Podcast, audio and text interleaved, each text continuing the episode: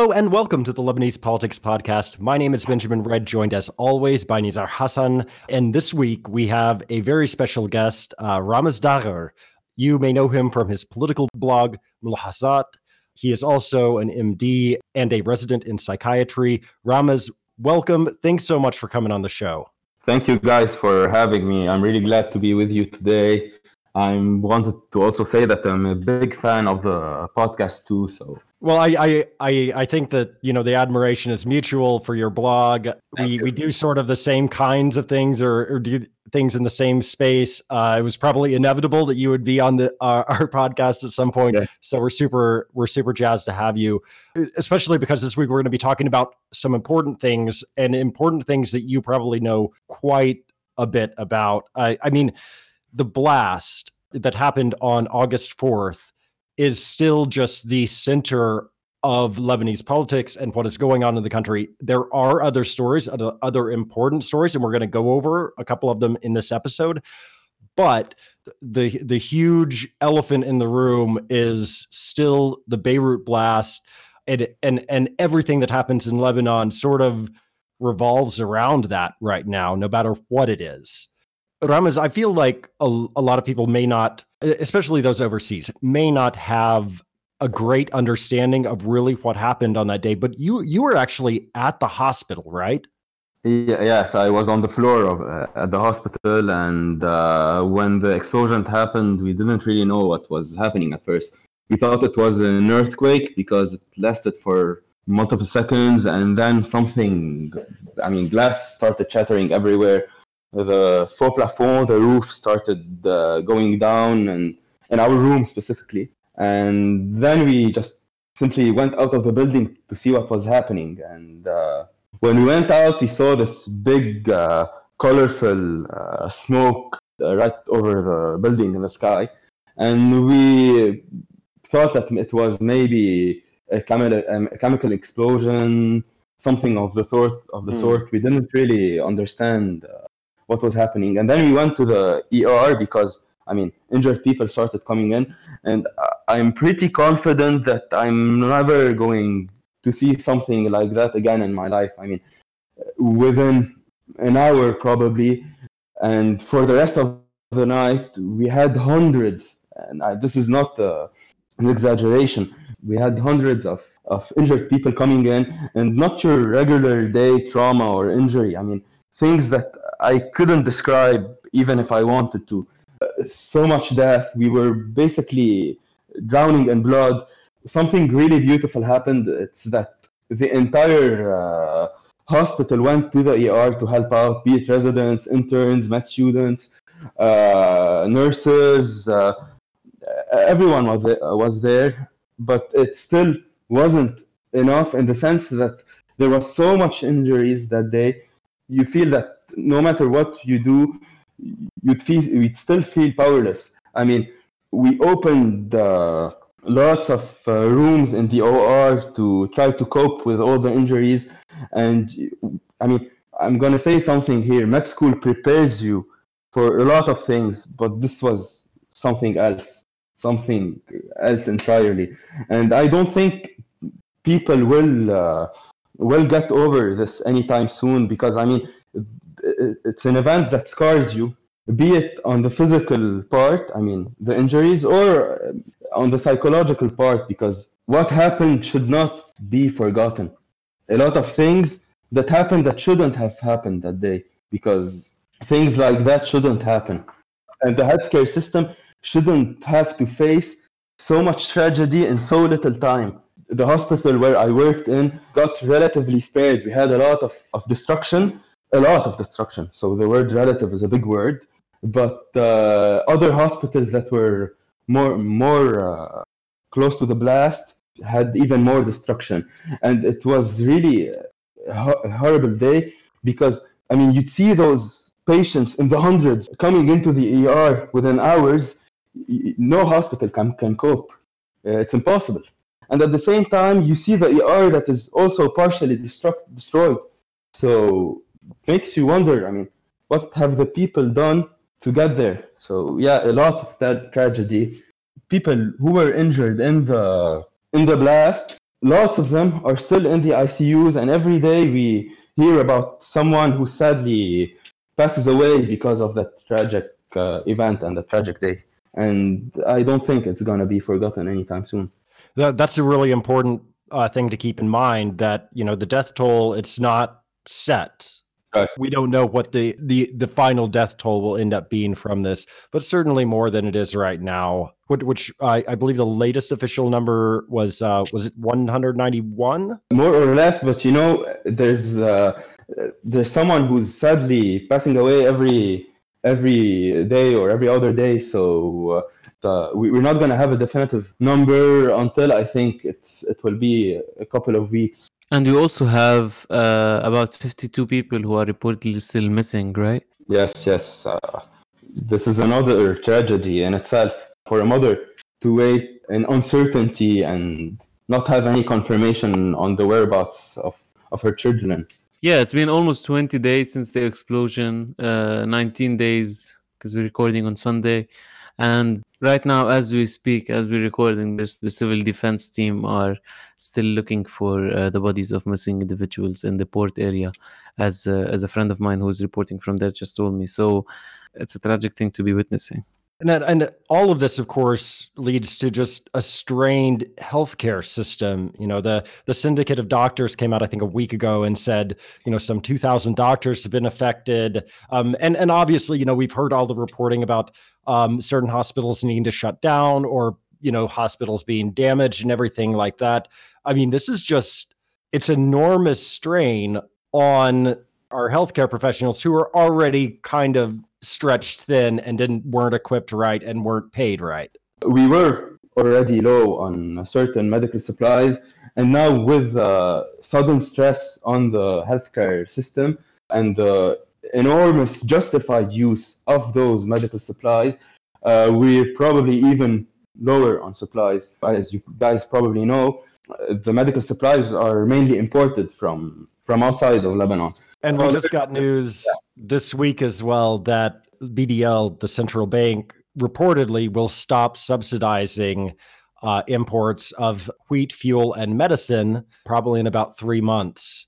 And so that's where that financial the financial collapse that we've been witnessing over the past year is really going to you know come to bear on sectors like the health sector you know that are already overstretched that are already that are that are also very vital to the country. But speaking of the health sector, it's coming under attack on numerous different different angles. Uh, Ramez, you just talked about the blast, and and we're talking about BDL not being able to support imports to the country in medicine and uh, other medical supplies. But also, we are seeing an enormous spike in coronavirus cases. This past week, was way more than anything that we've ever seen before. There were 3,749 cases this past week just in the past week, right? The week before that was 2,200. So it went from 2,200 to 3,700. And and that is, you know, that 2,200 number from la- from the week before, that is much higher than the week before that, which is much higher than the week before that. You can go all the way down. This is definitely exponential growth that we're seeing here right now. Uh, and it's getting to the level where the numbers are starting to be actually kind of big, you know, enough to be worried about uh, for sure. Uh, another way to think about the growth is, you know, we're seeing about 600 new cases per day. That that's what it's been for the past four days or so, uh, up through Saturday, the latest numbers that we have. But if you think about 600 new cases per day, that's like going back to June and taking the total number of active cases in the entire country and just adding that every day. Back in you know from april through the beginning of july the number of active cases in the country was around 500 600 something like that. And now we're adding that many on a daily basis. There is no doubt that things are accelerating right now uh, when it comes to the pandemic and especially that the healthcare system is already strained because of the economic crisis this uh, that we were overwhelmed as a healthcare sector by the blast. So we're already running low on everything. We have several hospitals that were partially destroyed, two or three hospitals that were severely uh, damaged, and then and that means that we have less beds to accept to admit patients, and now this rise in the coronavirus cases only means that there are there is even more stress on the system. We're gonna soon come to a time where we don't have enough beds, and it's gonna be a scenario like the one that happened outside of Lebanon, and the one we we've been trying to avoid uh, for the past eight or nine months. Yeah, and we had 24 people die just in the past week as well from coronavirus. Uh, and this puts Lebanon's death toll for the virus at 121. You know, the numbers are starting to go up significantly, not just in number of people who catch it and number of cases detected, but in the number of deaths. Actually, we're we're starting to see this hit home. Yeah, and apart from uh, the the explosion and the health issues, what we heard most about in the last week was uh, the Special Tribunal for Lebanon's verdict. So finally, the international court that was set up to investigate the the assassination of uh, late Prime Minister Rafiq Hariri and other assassinations that are connected to it uh, has made its uh, almost final verdict. It's still subject to appeal, but it's the final verdict based on the evidence uh, put forward by the prosecution team and the response of the defense team, etc. They made it clear from the beginning that they have no evidence beyond reasonable doubt that the leadership of Hezbollah or the Syrian regime, which are the two political actors that have been accused of this assassination most, most consistently.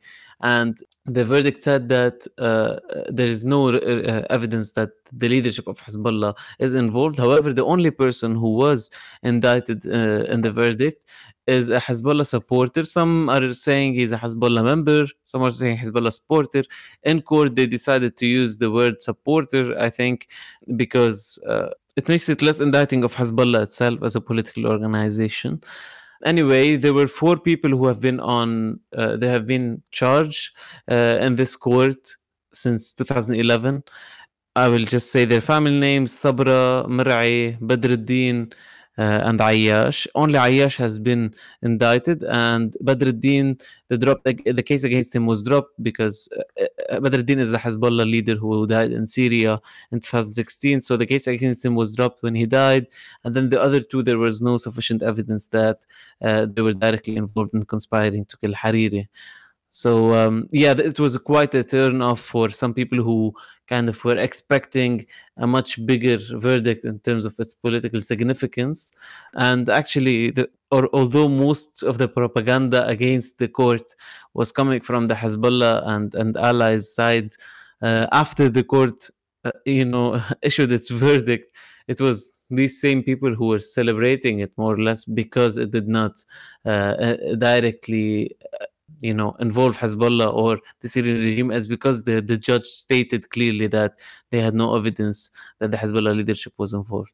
For my part, it it seems as though you know this STL verdict, yeah, it was it was big news because it it happened, right? But it seems like a very much a small blip on the radar compared to what people sort of had expected or what a, a normal person would expect. You know, I mean, we knew that this just didn't have the same currency that the question had back in the uh, obviously in the immediate aftermath of uh, Hariri's assassination.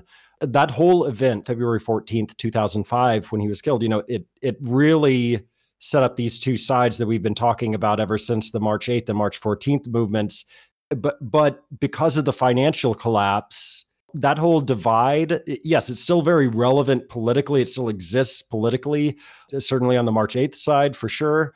But Lebanese people, ordinary Lebanese people, I, I think cared a little bit less about it because it's all the politicians who are the problem, uh, according to a, a large number uh, of people. And so it's it's no longer you know the the parts the partisanship uh, between March 8th and March 14th uh, I, I, think has been dulled down quite quite a bit, e- even though individual party partisanship may have remained uh, constant. And so that means that nobody cares quite as much about the STL verdict because it's no longer, it, it's important for justice, it's important for rule of law, these kinds of things, but it's no longer as politically relevant as it would have been, say, five years ago.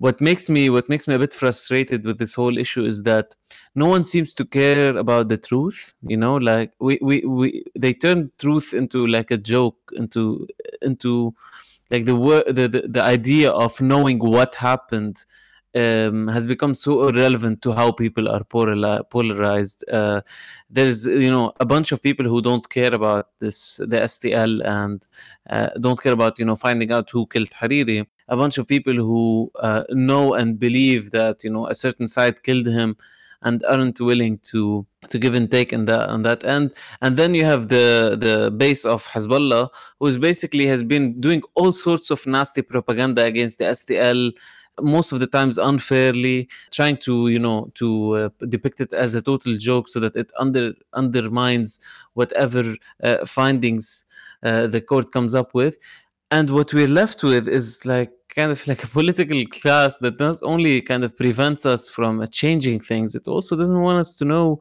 what happened in the past so that you know we as a population can can you know write our history in a clear way you see?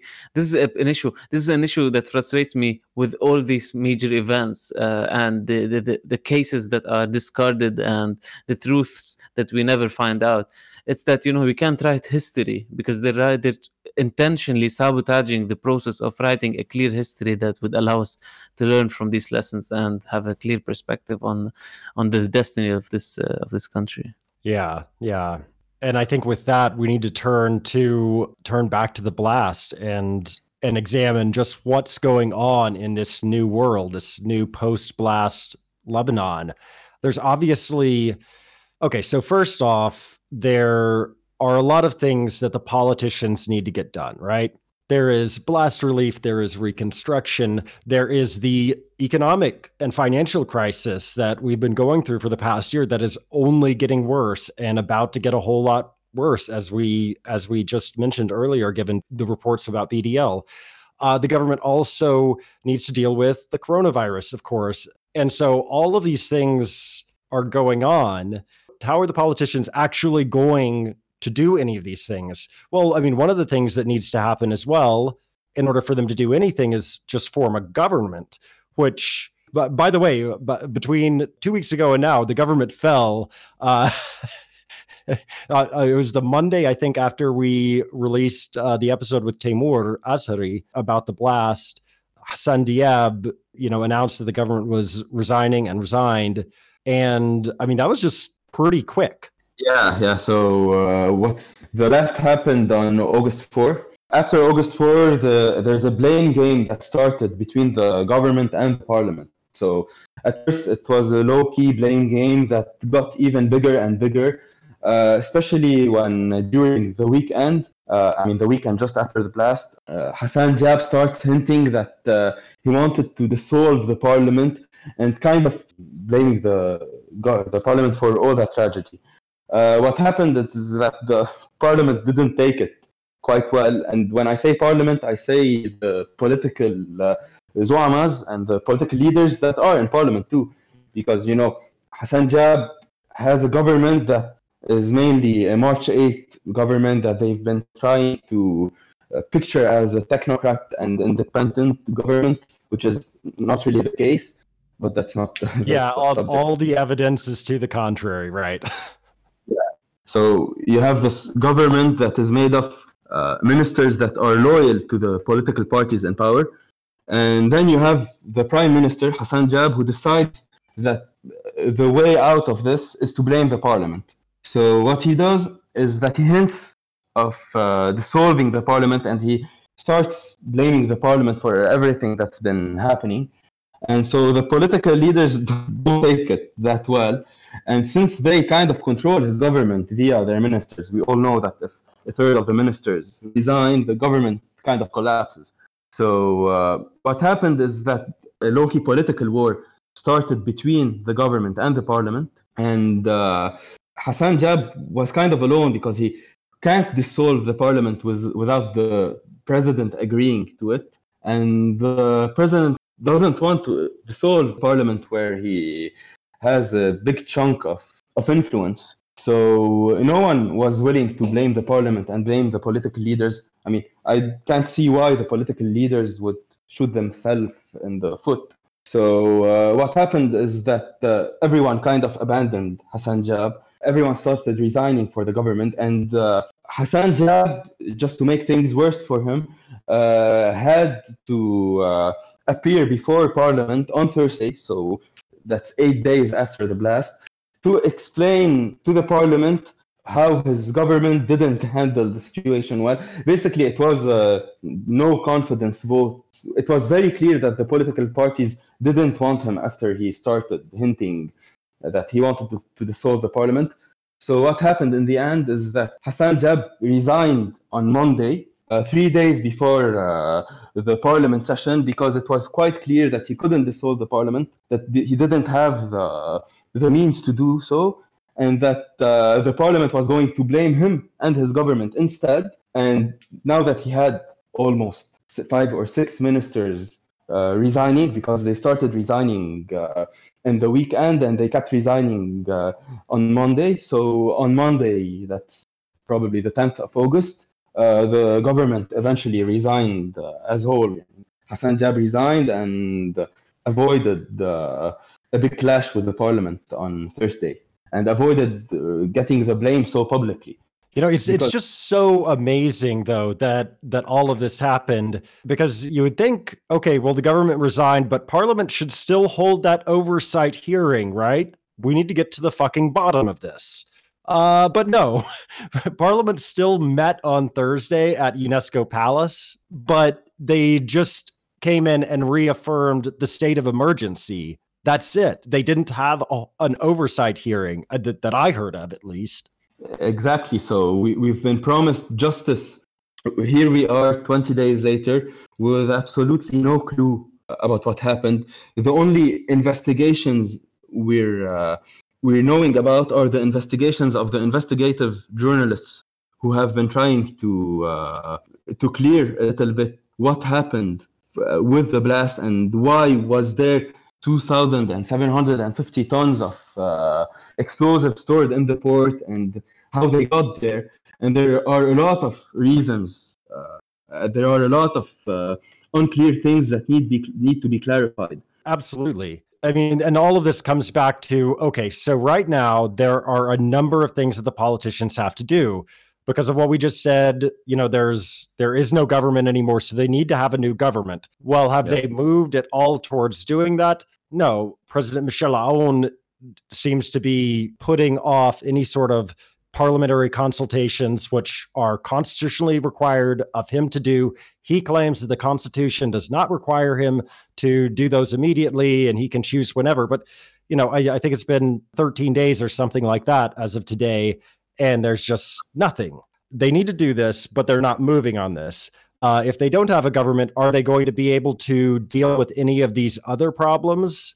That you know, and first and foremost among these is investigating and figuring out who exactly is responsible. If there aren't any ministers that Parliament's going to hold accountable and do an oversight hearing for, is the investigation going to be solely done by the military authority Yes, exactly. There's something really important. You also said earlier that uh, we have a state of, of emergency now in Beirut. We haven't had that for years, for decades. So, I mean, uh, the army is uh, handling things in Beirut right now, and there's a sense of vacancy in place because you know usually even the governments couldn't uh, handle much less things than that.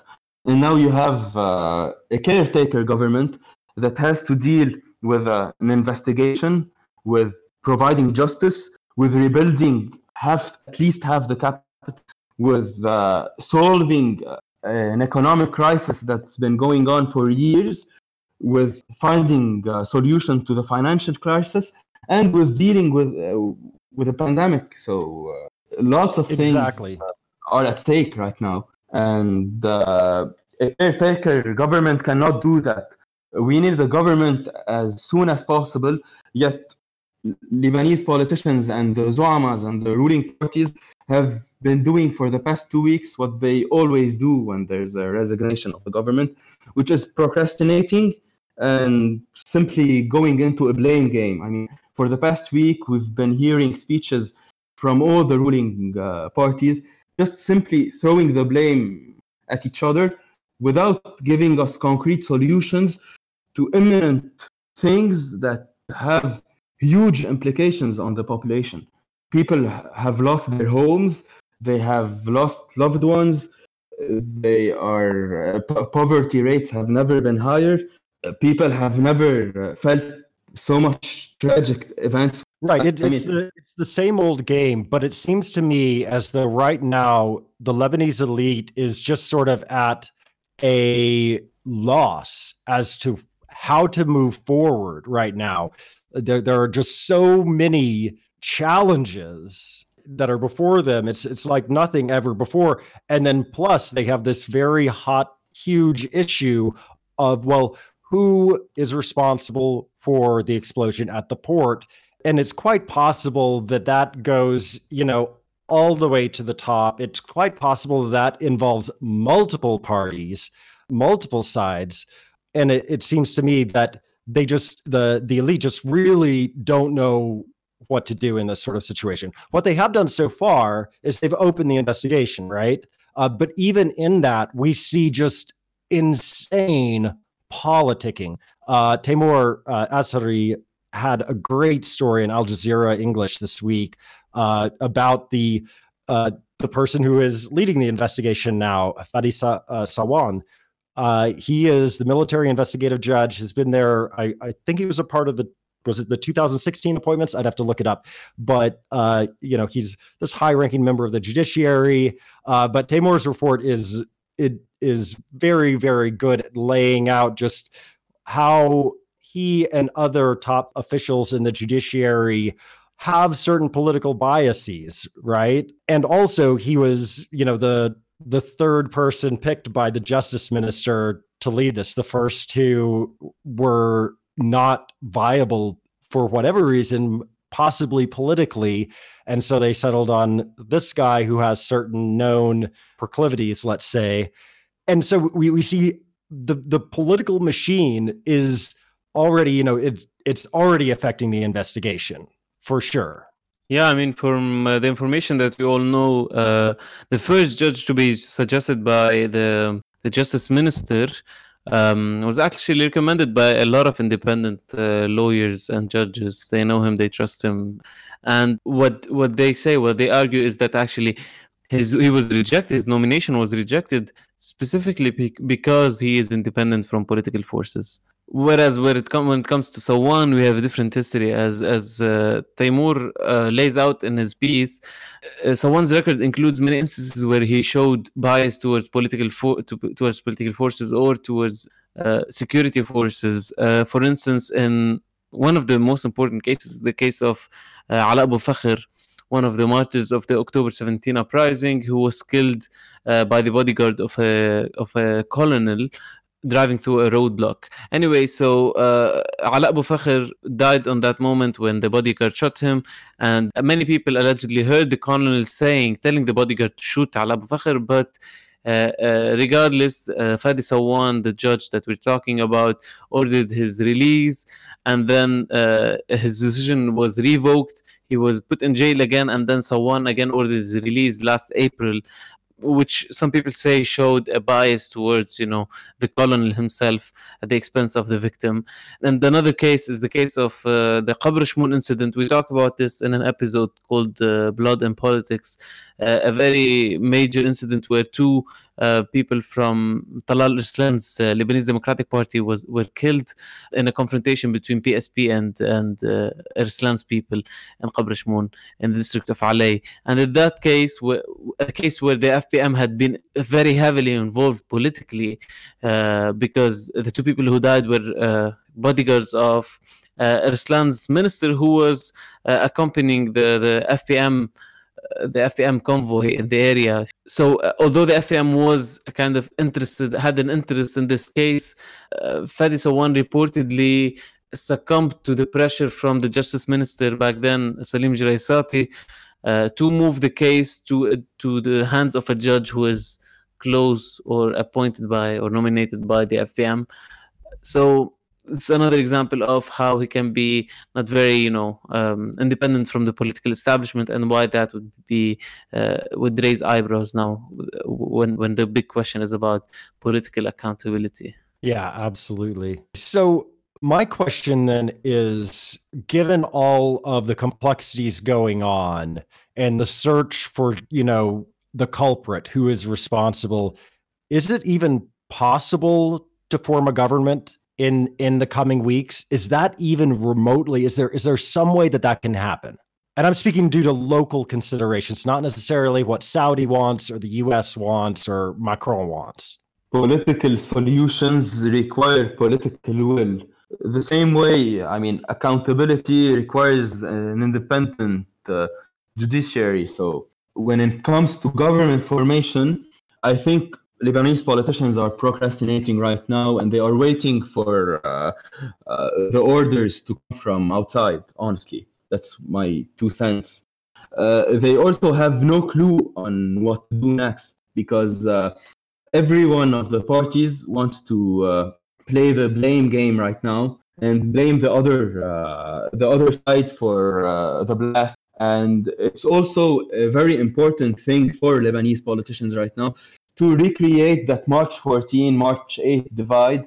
We've been seeing uh, recently uh, FPM and Lebanese forces uh, politicians uh, having uh, fights on Twitter and uh, in their speeches because right now there's this narrative that they are trying to fight, the narrative that they most of those who were in power knew or had a hand in what happened, and it kind of puts them uh, to blame for uh, for the entire disaster.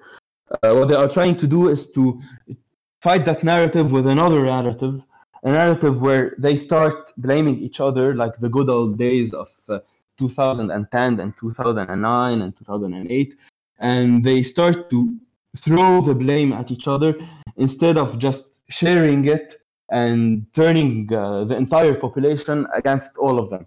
So uh, we've seen a lot of threats of civil war recently, be it from Lebanese politicians or on the media.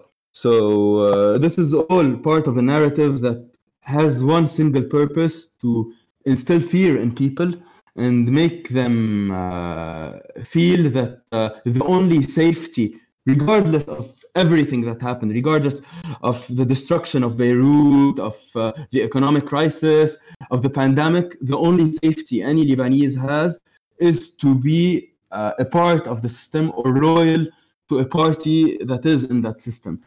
I think this is the top priority right now for the Lebanese politicians to uh, have that narrative uh, in place instead of actually fixing things and actually seeing how they have how they should reconstruct and rebuild Beirut and solve an economic crisis in the middle of a pandemic. Yeah, it seems as though yeah, everybody's sort of on the war path right now, which doesn't seem to be very conducive to negotiating a national unity government or any kind of government, right?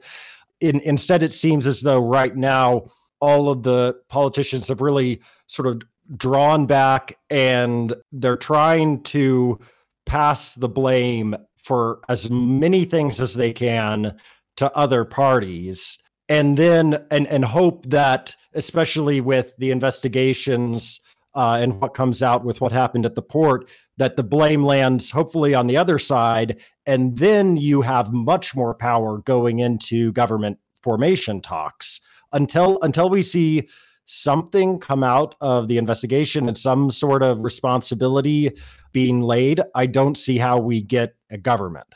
Exactly. And there's something uh, interesting also to discuss. It's that for years, uh, the president was considered to be weaker than the other uh, officials in Lebanon, the top officials.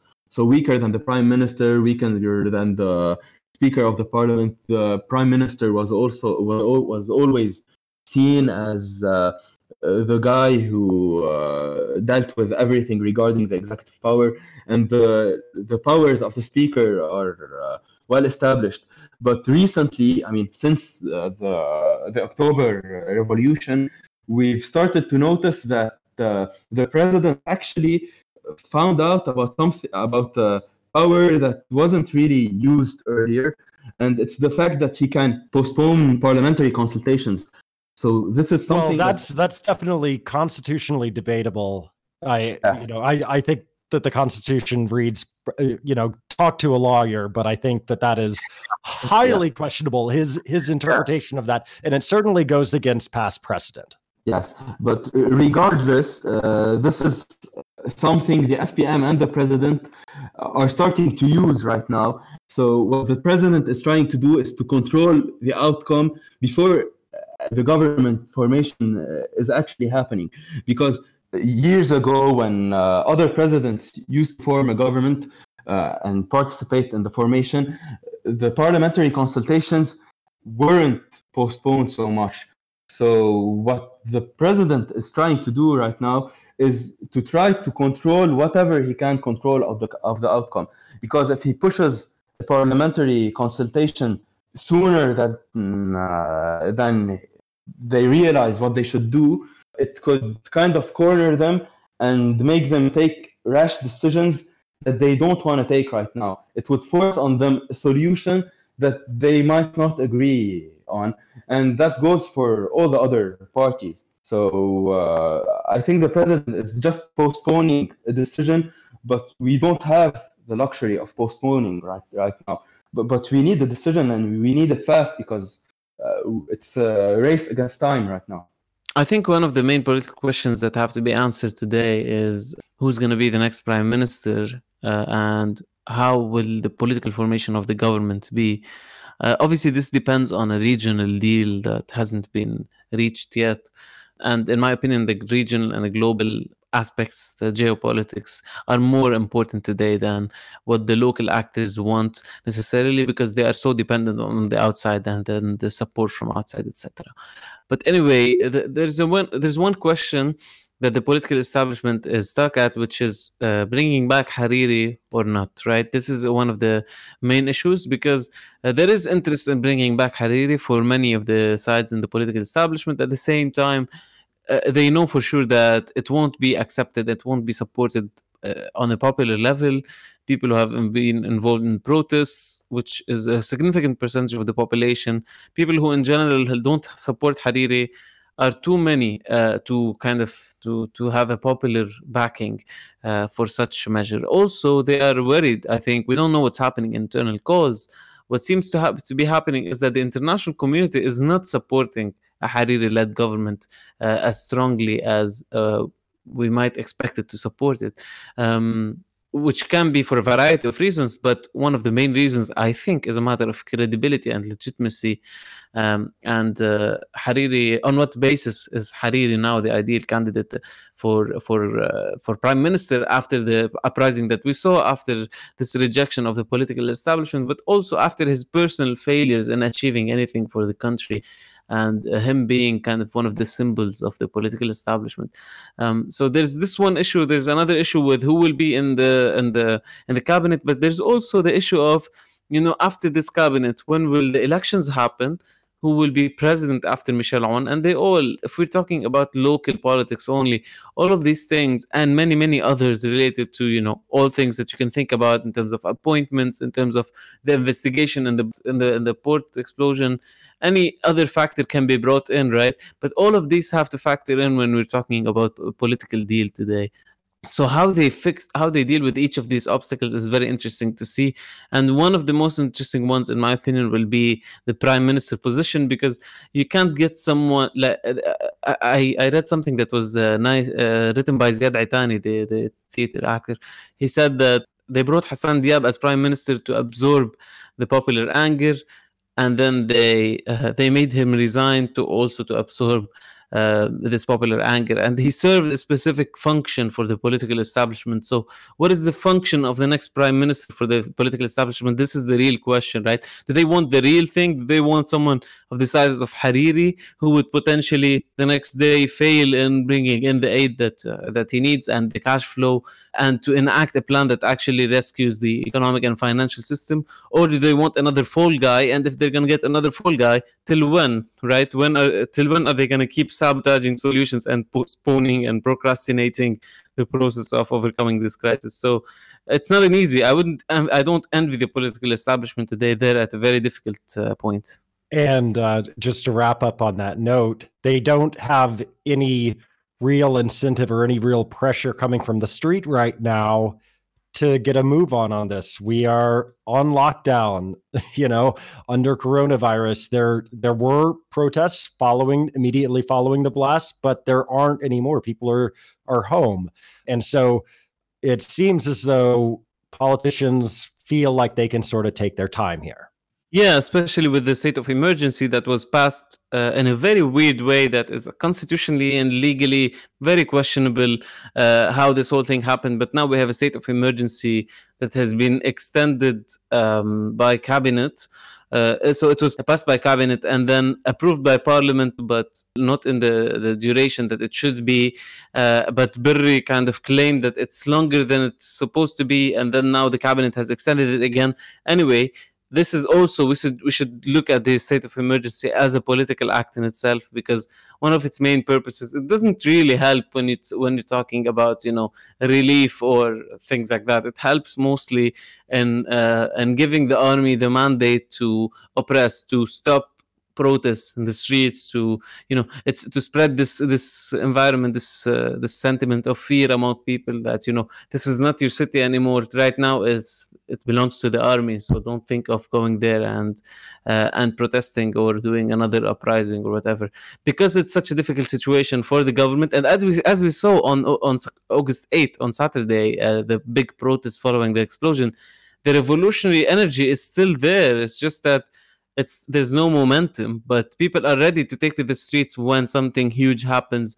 And uh, you know against the whole political establishment they are ready a lot of people are ready to do so. So they know that the political establishment knows that and it knows it's a very difficult position. So it needs the state of emergency and it needs all of this propaganda that we've been talking about and the narrative that Ramez has been talking about trying to shift the blame and trying to make it look like a civil war era etc um, they need all of that uh, to ensure that you know they are not being uh, directly uh, held accountable by the people in the streets. And it's as if they really don't know what to do or they're not sure about their next steps and they need time and they are using this uh, state of emergency uh, to get the time they need while everyone else is in ruins basically. So uh, they are buying time but for how long? I mean the entire country is suffering because of it Absolutely. And on that note, I think we've got to leave it there. Uh, Ramez, thank you so much for joining us. I, I really appreciated it. Thank you for having me, guys. It's uh, been great being with you today. It's great to have you. And we will be back, inshallah, next week with another edition of the podcast. Until then, I'm Benjamin Redd. I'm Nizar Hassan. I'm Ramez Dagher. And this has been the Lebanese Politics Podcast.